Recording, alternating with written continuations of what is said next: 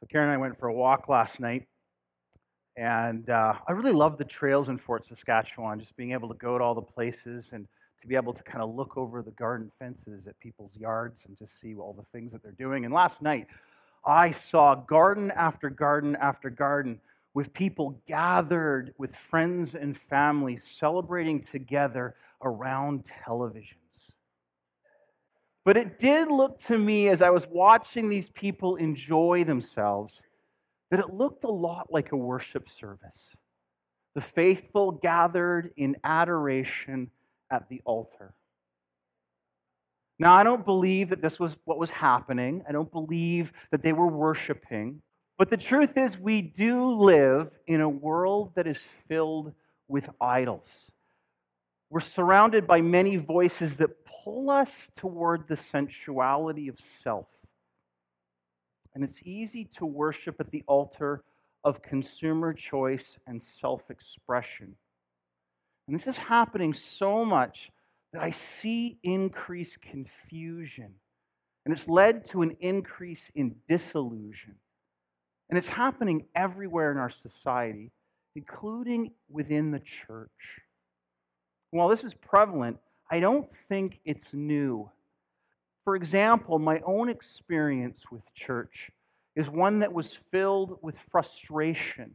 When I was a young person, I would look around and I would perceive in ways of, of the faithful being tarnished. What I perceived to be hypocrisy drove me away from the church and it drove me into disillusionment. But this led to a season where I struggled with life. I wrestled with my faith. I wrestled with my call. And ultimately, I just could not figure out what was my purpose in life. During that time, if I'm honest, I began to worship at the altar of self. I think this is common for young people. But for me, I wasn't doing it out of a sense of rebellion. I was doing it out of a sense of confusion. Now, in fairness to the church that I attended as a young person, I was a mess, and it's absolutely doubtful that I was in any position to appropriately judge good character or whether someone was a hypocrite. But I think it is fair to say that my experience, my experience was not unique. Is not unique. You see, we live in a world where the God of Scripture is increasingly unknown, and confusion seems to be a common condition. And so, being a church that is committed to mission, the call of Jesus on our lives, the church that looks outward and says, We are here to seek the lonely and the lost and the people on the margins for the sake of Jesus, becoming harder and harder as we move further into polarization and away from this mutual commitment toward the common good, as we tear each other apart. But you see, there's hope. Ours isn't the first society where idols were everywhere and God was unknown. Ours isn't the first mission where ideas and ideals directly contradicted a worldview that pointed towards Jesus. Ours isn't the first community where confusion and misunderstanding are issues of the day. Paul, on his second missionary journey, ended up in the city of Athens. And he entered the city not as a tourist, gawking at all the wonderful statues and amazing buildings but he came with a sense of purpose. And he paid attention to the pulse of the city. And what Paul found shaped his interaction and led to a series of events that ultimately planted the first church in the city and transformed many lives. And Paul's approach, I think, remains helpful for those of us who are seeking to be a missional people. Paul's story goes like this While Paul was waiting for them in Athens, he was deeply troubled by all the idols he saw. Everywhere in the city, he went, everywhere in the city, sorry, he went to the synagogue to reason with the Jews and the God fearing Gentiles. And he spoke daily in the public square to all who happened to be there. He also had a debate with some of the Epicurean and Stoic philosophers. When he told them about Jesus and his resurrection, they said, What's this babbler trying to say with these strange ideas he's picked up? Others said, He seems to be preaching about some foreign gods. Then they took him to the high council of the city. Come and tell us about this new teaching, they said. You are saying some rather strange things, and we want to know what it's all about. Now, it should be explained that all the Athenians, as well as the foreigners in Athens, seem to spend all their time discussing the latest ideas. So, Paul, standing before the council, addressed them as, follow, as follows Men of Athens, I noticed that you are very religious in every way. For as I was walking along, I saw your many shrines, and one of your altars had this inscription on it To the unknown God.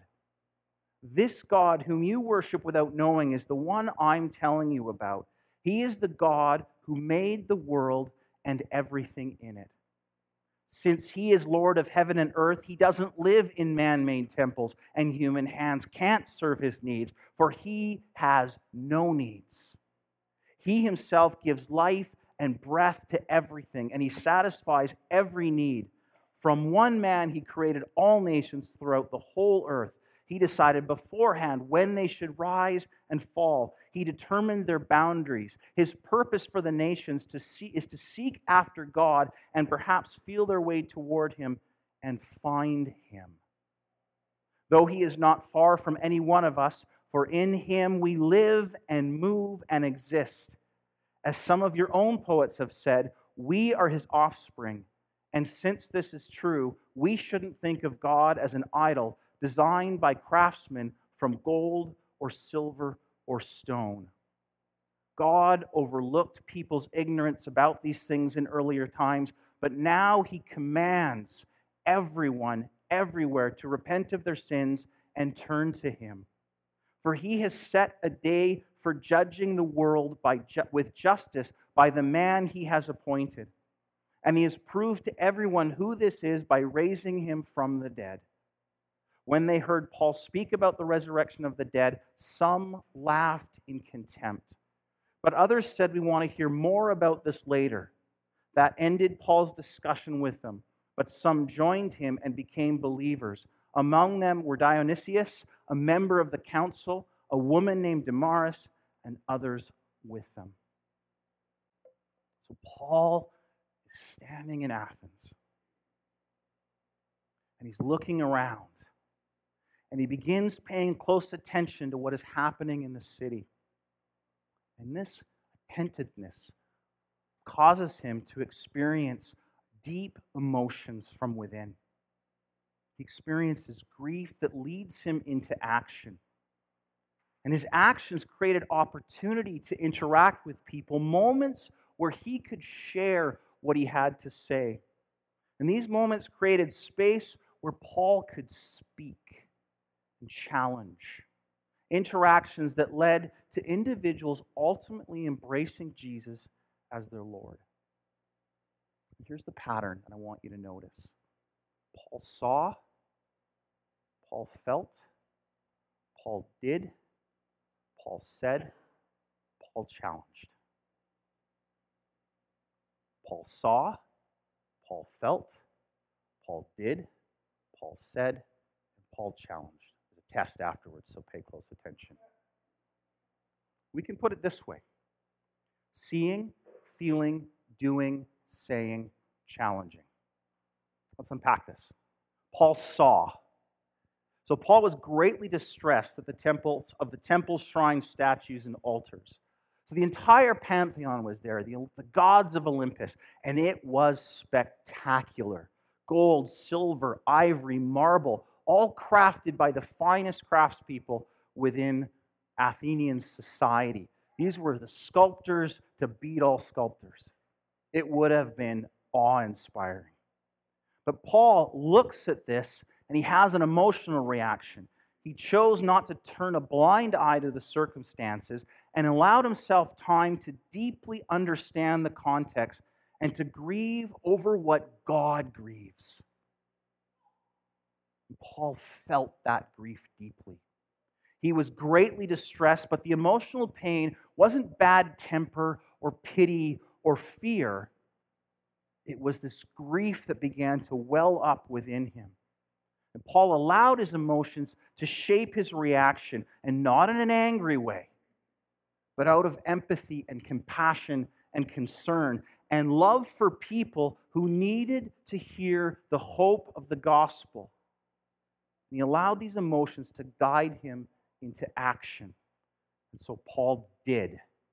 Paul took his negative emotions and responded with positive and constructive witness rather than reacting in despair anger, or rejection.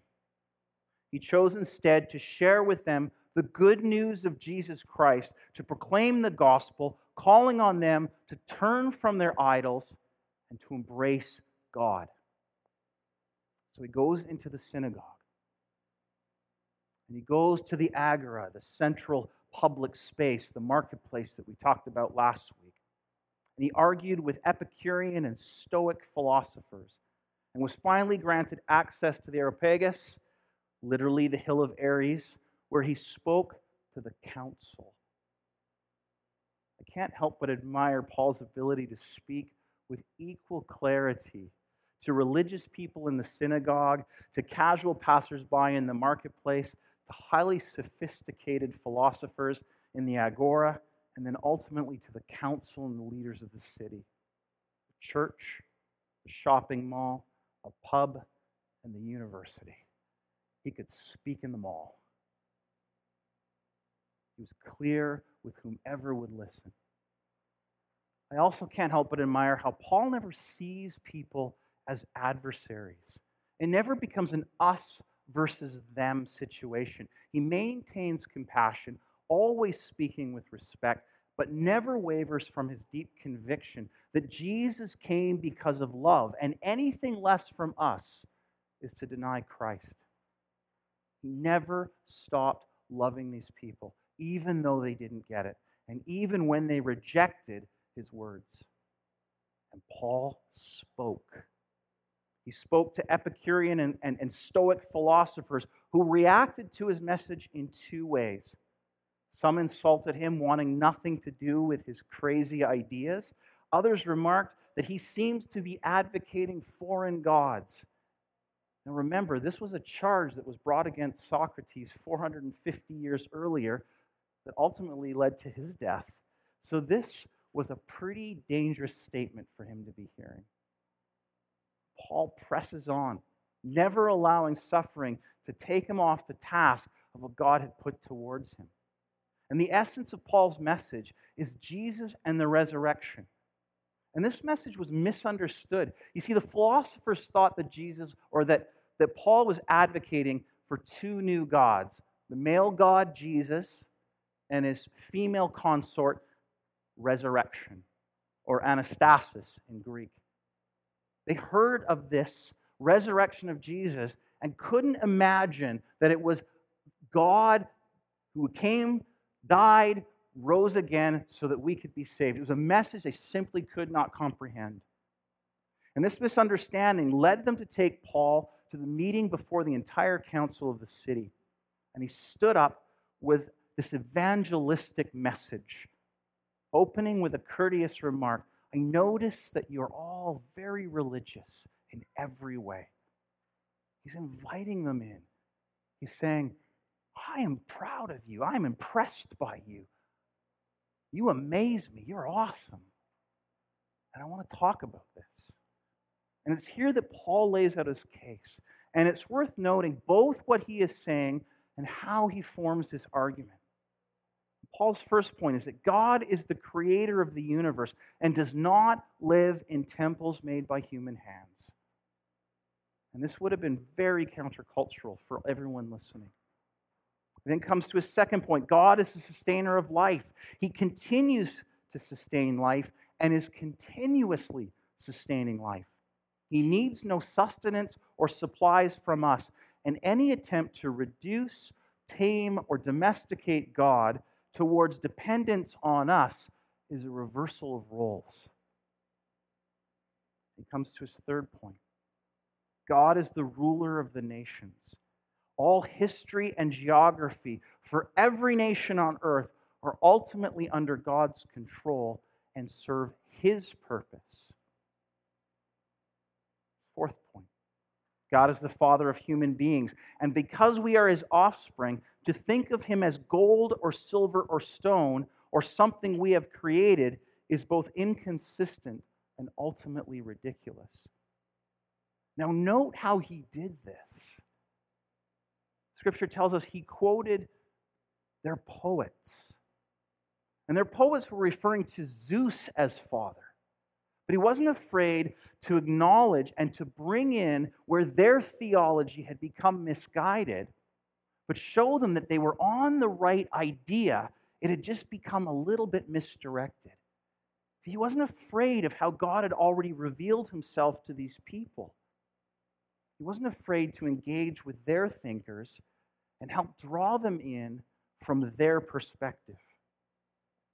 And his final point God is the judge of the world. In the past, God overlooked such ignorance, but now, with the, with the certainty of the coming judgment, God has acted. See, Paul wants clarity here. God will judge the world, it will be righteous and it will be definite. And the identity of the judge has already been disclosed, and this is the challenge for the people that were listening to Paul. And so Paul challenged. Paul proclaimed God as creator, sustainer, ruler, father, and judge. He emphasized the greatness of God, the one we owe everything to, and to whom we will one day give an account. Paul is challenging all human beings. And he's saying, You already know some of this through what God has revealed to you through general revelation. But through your ignorance and idolatry, which is inexcusable, he's calling you to repent, to turn to the resurrected one before it's too late. And that call exists for us today. So let's live this story. So much can be taken from Paul's account for us as the church seeing, feeling, doing, saying, challenging. Can you repeat those five? Seeing, doing, feeling, doing, saying, challenging. Let's do it again. Seeing, feeling, doing, saying, challenging. We can see. The call to mission is the call to see and be open to what is happening, to be conscious of the actions and places that grieve God that are around us. But it doesn't begin by looking outward, it begins by looking inward, by taking an account of our own life my own journey back to faith didn't begin until I took a hard look at me and I saw my own desperate need for grace.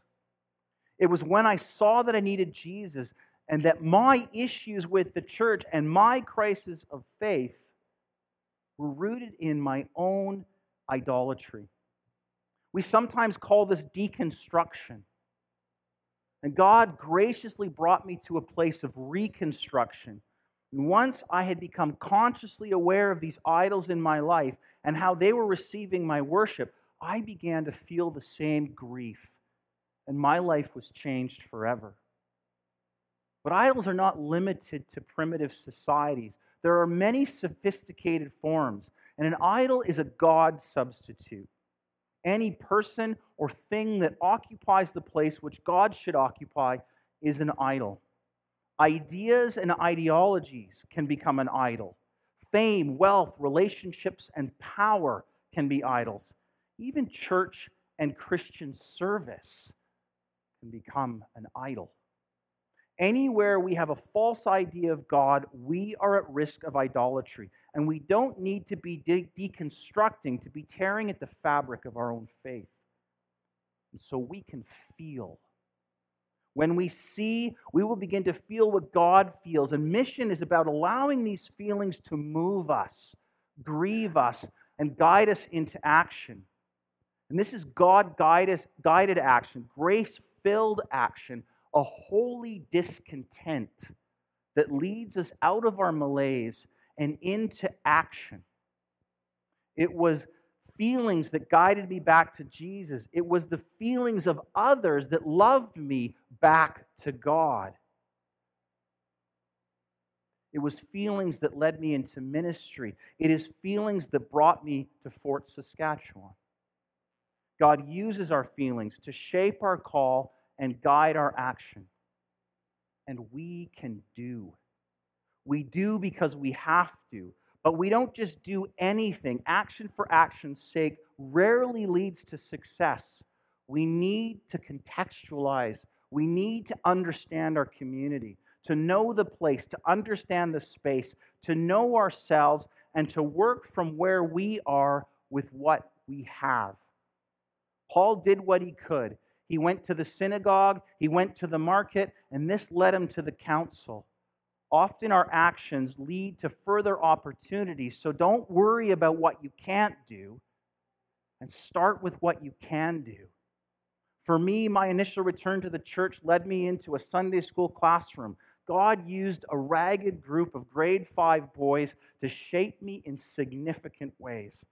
This led to seminary, then to Africa, then South America, Asia, and now to Fort Saskatchewan. It just keeps getting better and better. See, God uses our experiences and He calls us into doing. But He doesn't just call us to be active because we need to share. And so we can say, in our doing, we speak but we don't just talk. We share the life of Jesus. And like Paul, we establish the fact of God. There is a great debate in mission. Some insist that we should only preach the gospel, while others feel we should engage in action to care for the poor, to bring justice, to love our neighbor through good deeds. I say we can do both word and deed, do and say. Latin American theologians call this integral mission. I call it good practice. You see, many people reject the gospel not because they think it to be false, but because they think it to be trivial. People are looking for something that makes sense, a worldview that explains their experiences. And like Paul, we cannot preach the gospel of Jesus without the entire doctrine of God. It has to be bigger. It can't just be Jesus loves you. It has to be something that connects to the whole truth of Scripture. We cannot preach the cross without creation or salvation without judgment. The world needs a bigger gospel, the full gospel, the whole Bible, what Paul called later the whole purpose of God. And so we can challenge. But first, we must allow ourselves to be challenged.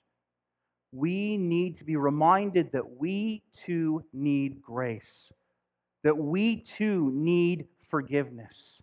That we were once lost but are now found and are in no position to be prideful about what we possess. Only then can we challenge others. And so we challenge them, but not in anger or a sense of superiority, but with grace and love. We share the whole purpose of God in word and deed.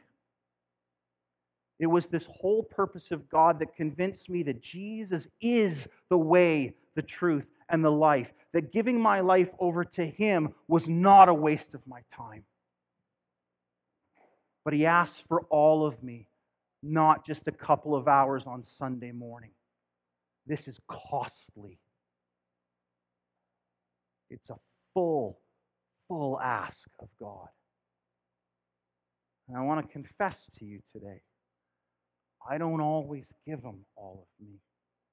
In truth, sometimes I don't, and I need to be called back. Perhaps this is the challenge for all of us today.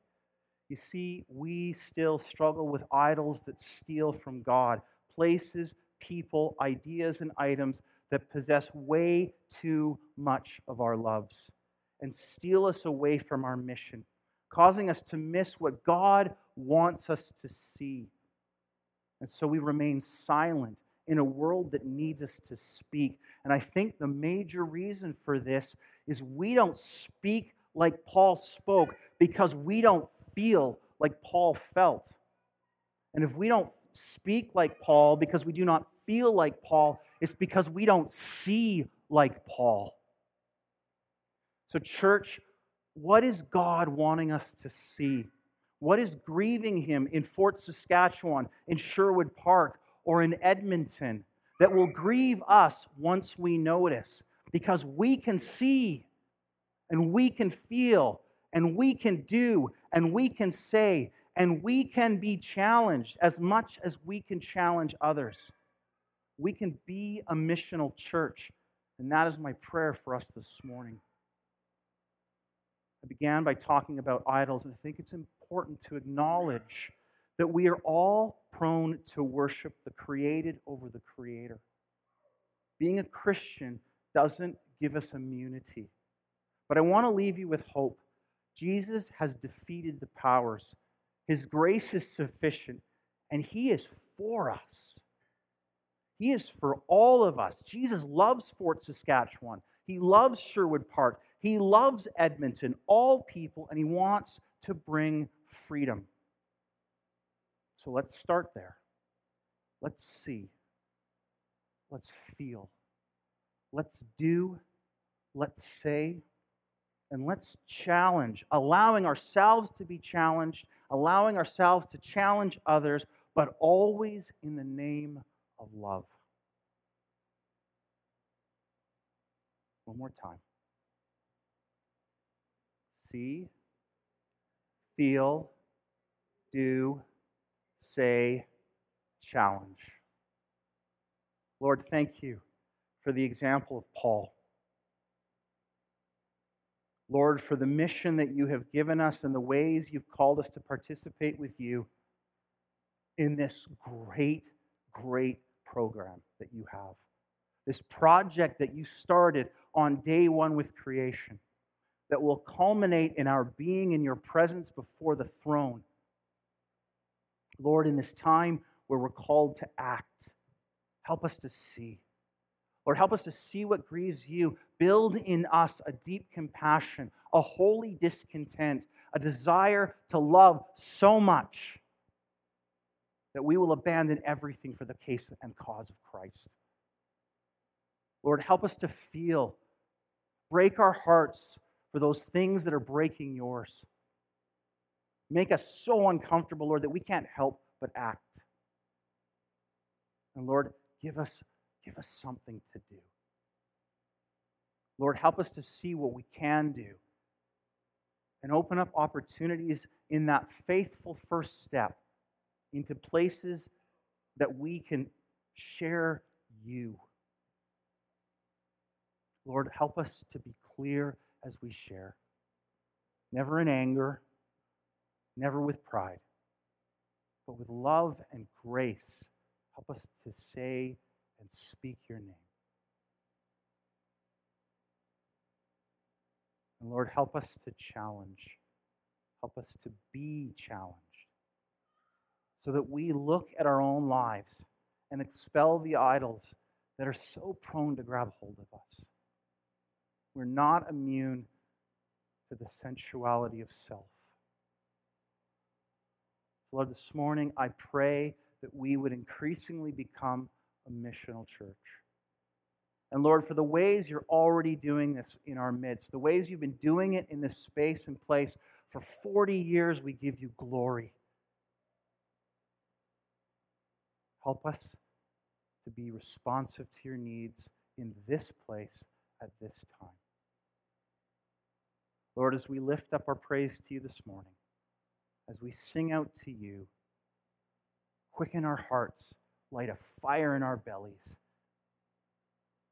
give us a sense of your call on our lives. In Jesus' name we pray.